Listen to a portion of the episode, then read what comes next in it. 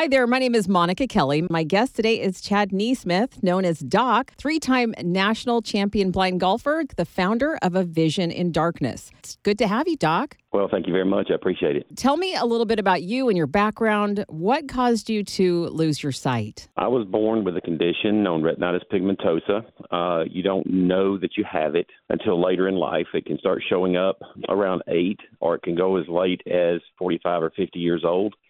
It's just where your retinas start dying, and that means you start losing your peripheral vision, and it's a nickname of it. It's called tunnel vision. So if you just kind of roll up a piece of paper or magazine and look down through it, then that tunnel just gets more uh, narrow as the years go by, and it can take anywhere from 10 to 15 years to lose all your sight, and that's what happened to me. They found it when I was about 12, and probably lost all my sight around 27, 28. What was that like for you? Well, at the time when they found it at 12 or 13, you know, just starting to be a teenager, I played all sports, football, basketball, baseball, and that was kind of, you know, just to be honest, the only reason I went to school. Going to class is great, but I mean, I, you know, I went to school so I could play sports. And, you know, when they told me about it at first, it was, I was like, well, the vision's going to be, you know, I started taking some hits in football, and that's what brought them to say, eh, he should have seen that coming and so on. And that's what started them looking into it. And for a teenager, you know, it was like, I'm going to deny that this is happening. If I don't talk about it, then it'll be fine. And as long as they still let me play my sports, I was okay. But about a year or so later, year and a half, they wouldn't let me play football anymore. The docs wouldn't let me on the field for dangerous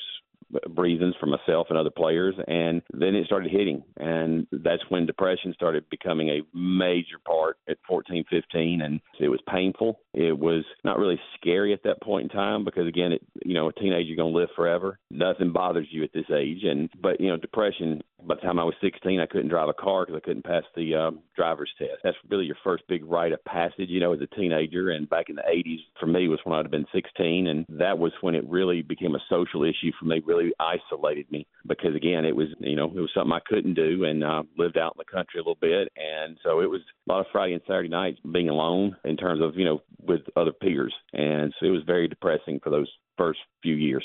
What got you through those times? To be honest, you know, I look back on it like everybody does in their lives as you get older. And my biggest thing was if I would have been introduced to drugs and alcohol, I was a prime candidate to probably go that way. But I thank the Lord today that everything was, you know, God has a plan. And back then I didn't realize it, didn't care for it. But I had friends who didn't care about drinking and drugs. And, you know, we played board games, went bowling, you know, just hung out and watched movies and music, listened to that. And so, really, what got me through there during the teen years was just great friends. But well, I tell you what, if just circumstances would have been different, I, I could have easily been one of those that would have loved the drug scene. You could have taken your whole life in a different direction. Totally, totally different direction if the Lord would not have put great friends and family in my life that kept me on the right track, and that just wasn't a part of our environment. So, what changed for you in your 20s besides your sight starting to really leave you? What changed for you? The biggest thing was when I, I finally had to decide, you know, my mom just wouldn't let me give up. She never, you know, let me use it as an excuse. She expected me to go to school, go to college, and uh, pursue a degree. And the whole was what I was trying to do the best I could. As the vision got worse, you know, I'm now 20, 23, 24, and now then not only depression, but now then that anger's growing, and you know, for me, everything got more difficult physically, emotionally, and, and spiritually. And I'll just be honest, in the mid 20s, what was changing for me was the anger getting worse. It was all internalized, and um, that internalization just it kept eating me alive. You know, I didn't tell anybody, uh, and so again, the depression was getting worse, the anger was getting worse, and you know, the biggest thing that had to change for me was when um, I met my wife, who we've now been married almost 27 seven years. Her name's Patricia, and met her. Knew within the first couple of dates that, from my point of view, that was the love of my life, and was going to marry her. And we got married within six months of meeting each other. But she was very spiritual, and she brought me back to the fold. We were working one day out in her yard uh, before we got married, and she said, "You know, where do you stand with the Lord and and, and Jesus Christ?" And so, excuse me, as your Lord and your Savior, and and I said, uh, I'm not. I haven't been there for a long time. I, it spiritually, I don't think about it much, and quit going to church um, for a long time in my you know teens and late and early twenties, and and we just had a long talk that day, and you know thank the Lord um, she stayed with me, and uh, you know didn't make it a requirement for me to be where I needed you know where I had to be on her spiritual level, and and um, you know everything uh, was just going well, but when she started having that conversation with me, things started becoming better. And then one night at a Franklin Graham crusade that she was working at, she asked me if I wanted to go, and I said no. And she was being one of their um, leaders that they teach before the big event, and I end up going just out of a fluke end up getting saved. And when I go down to the floor that night, the guy that comes to see me, because it had you know she couldn't help me because women help women at those crusades, and, and men go a witness and worship, uh, help worship with the guys. And the guy that came up was completely blind, was not even playing.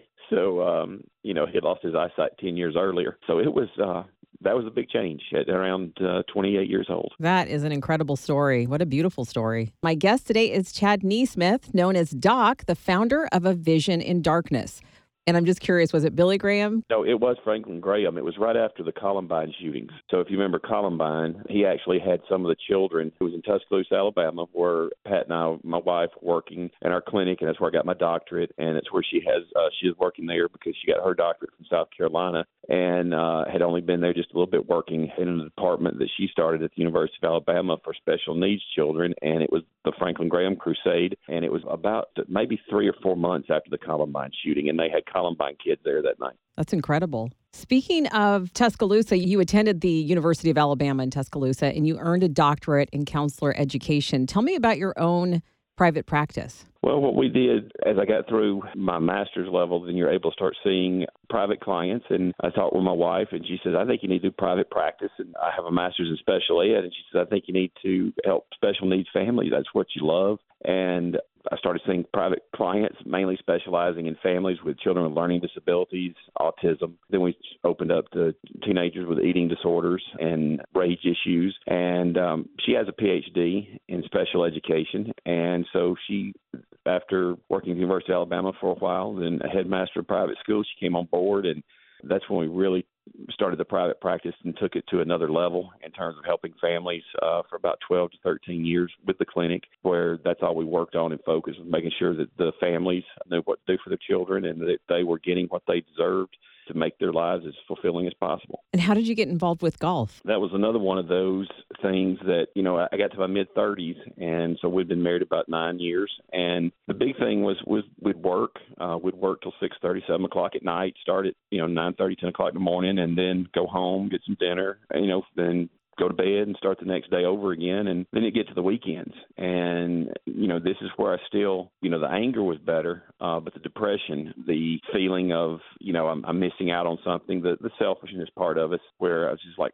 you know something's missing for me and and I need something to replace it. And so I started talking with my wife and you know just really couldn't come up with anything to replace that competitiveness things that I thought that I got to miss out on in my teenage years. And for not being able to play the sports that I wanted to play and love, which is mainly you know football. And she did some research without me knowing, and she came in one day and said, "You're going to learn how to play golf."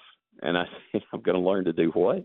She said, "You're going to learn to play golf." And back in the '80s, I had you know with some friends every now and then uh, that hit golf balls and stuff, and their dads uh, and family belonged to the country club. I mean, we didn't, but it was very expensive back in the '80s, and it just really wasn't considered that much of a challenging sport because Tiger Woods had not come on the scene yet. And golfers, if you remember Jack Nicklaus and the majority of them, they were not promoting workout materials and workout exercise. And, you know, so I, I picked up a club, I swung a ball, I even tried to go out with some friends every now and then and hit some balls, but never had any instruction, um, really, and just really had no passion for it whatsoever. And um but when my wife said, Let's go give it an hour and I said, okay, I'll give it one hour with a local instructor in Tuscaloosa. And if they can prove to me that I'm not going to be a laughing stock uh, and a joke, then I'll give it a chance. The pro was just having me hit some just chip shots and just trying to get the feel for. At this point, I could see light, but could not see, you know, the ball, the ground, or the club behind the ball. So just having some chip shots and just hitting them 10, 20 yards. And about halfway through, about 30 minutes, I started hitting them solid the way he wanted them to sound. He'd hit two or three shots say, I want it to sound like this. And after 30 minutes, I was just hitting this little short shot and making the same sound. And I said, okay. And then, you know, we just kept working for a few weeks. I just fell in love with it uh, when I started hitting some, you know, solid shots. I love the challenge. I love being out there because my wife would take me out and drop me off, and I got to go work with uh, people to be there to, that would volunteer. Sometimes I'd pay some high school student from the golf team or something, or a college student that played on the golf team to go out and would hit balls together, and it just it caught fire, and just loved the sport from that moment forward. I was like, man, I can't believe how this is so challenging and difficult. It seemed to fulfill everything inside. And then when I found out you could compete in blind golf tournaments, after I'd only, I've been playing golf for about three or four years, so I'm almost in my right around forty. I was like, I want to become the best. And so then you won the U.S. Blind Golf National Championship in 2016. What was that like? Well, the, the first year it was incredible. You know, it was, uh, it was something I'd worked toward for you know a few years, and winning that was for that next few months afterwards was again. I'm a I, I cry a lot. It, I'm very emotional. Try not to cry too much here during this, but I, it's just I wear my emotions on my sleeve, and I remember getting that trophy and just you know going back to the table and just you know it took me 20 minutes to stop crying. It just felt really fulfilling. It felt great. Came back from Florida after winning that and just felt like I was on cloud nine. You know, everybody finding out about it at the golf course that I played at, and it felt good for months and months and months. And I was like, man, this is something I want to keep going forever. And was able to win it in 2017 back to back. But the feeling this time only lasted about a month, where I felt invincible, maybe less than a month and you know then that it was gone. And i said what in the world is going on? And i said that to my wife patricia and she said well you know this this whole thing the whole time that i've heard you in 2016 for a year and now 2017 it's all about how you did it. You you've practiced hard you worked hard and it's i i i i i. And she said you know there's a lot of other people that have helped you get here and then also you're not doing anything for anyone else. It's all about you. You, you don't have any other reason in the world to be playing golf and succeeding and using it as a platform. And she says, you know, she's a straightforward shooter, and she was right. I mean, it, it, I was mad at first. that she brought it up. We kind of had some arguments over that a little bit, but she was right. This woman is a very big gift in your life, I can tell. Like I said, I knew after our third date that I wanted her to be my wife. Now the problem was I didn't know what her opinion was. I, knew, I knew that I wanted her in mine. That was for God has a plan, but you just never know. But you know, 27 years later, that I wouldn't have made it without her. What is a vision in darkness? After the um, discussion with her and a few arguments, like I said, she said we need to do this because wouldn't you have loved to have had a golf club in your hand when they told you you were going to be going blind? You know, when you were 12 or 13 years old. And I said, oh my God, it, I mean, literally, Lord, what kind of difference would that have made? Um, you know, that 15 years of struggle and, and we all have our what ifs.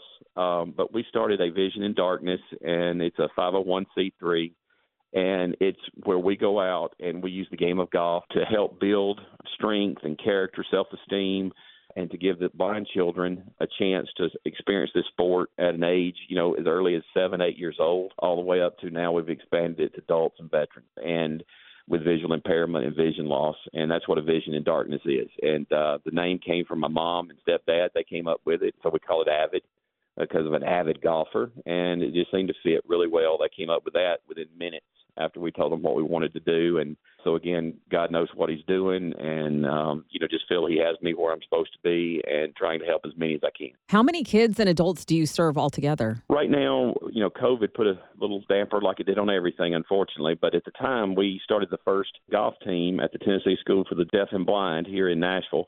We had 14 kids who had been playing for two or three years, and we actually had them play a match with the First Tee program, which is for sighted kids to have a chance and exposure to golf in low SES areas. And so it was the first time that really sighted kids and blind kids played together and partnered up together, and it was outstanding. And so now then with those children and then the adults, we're right around 28 to 30 right now are playing golf that were not playing golf before you and your wife, have you ever run into moments where you're thinking, how are we going to fund this organization? We've run into it every time that a new person comes on board. And, you know, I look at my wife and I say, well, you know, we want to take the kids, you know, these eight or 10 kids that Top Golf's a great place to go. It's a fun environment for them, even though they can't see. You got the music, and even though they can't see the target, they're like, how many points they get? How many points? And every time we run across that, we think, okay, we're going to have to choose what we can do somebody steps up, the Lord puts somebody that says, "Hey, we've never heard of this, but this is exciting. What can we do to help you? You know, and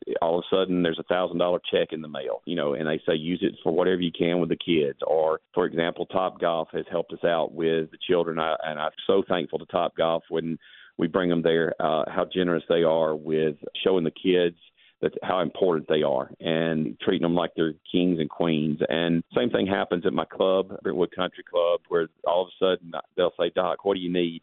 And, you know, I'll say, look, you know, we need four pairs of shoes, you know, size 12, 13, 14 or something. And the next day they call and say, hey, Doc, come to Pro Shop. Somebody's donated the golf shoes. So we have never had to back up or, or prioritize. Um, my wife and I, again, and we're not wealthy.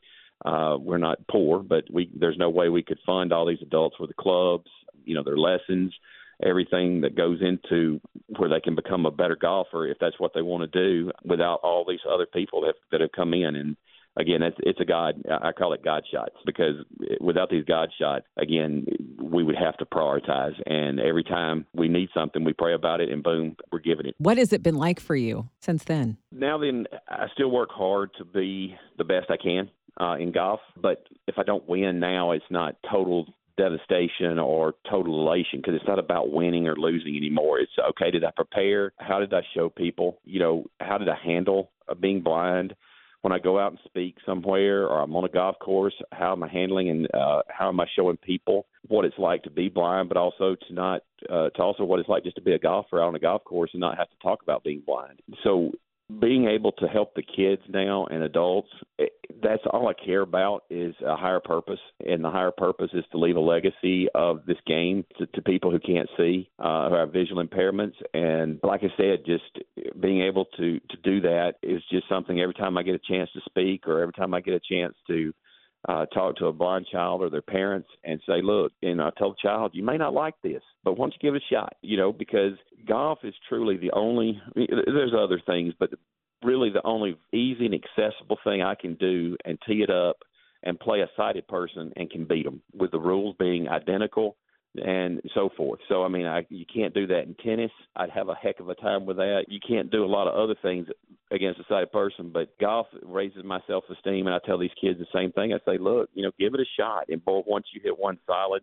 once you get it in the air, I mean, you know it. You don't have to be able to see it to know that that was everything fell into place because it never cost them a dime. We get them all the clubs, we get them shirts, we get them whatever they want to do and we keep them going. Is you know if they just want to hit balls once a week, go to Top Golf once a month, or if they want to be uh, you know get to where they can be a tournament player, we're going. to It never costs them a dime.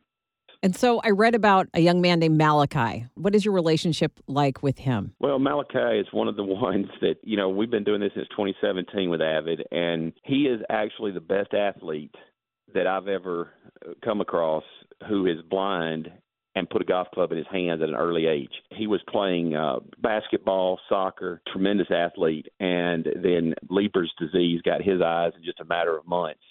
And his mom found out from a lady who saw an article or a video from the health department. They were going in getting their updates. She asked the nurse, and the nurse said, "Why don't you, you know, check this website out and see if that works?" So the mom contacted me, and we met. Uh, they're here in Nashville, Tennessee, and we met at the golf course and Malachi was quiet at first, and he comes from a very strong Christian family. His uh, grandfather is a pastor, and met him and the grandmother, and told him about golf. And I said, "Now look, it's it's not like basketball or soccer. This is you know you were naturally gifted to play those sports, and you were fast, you were strong."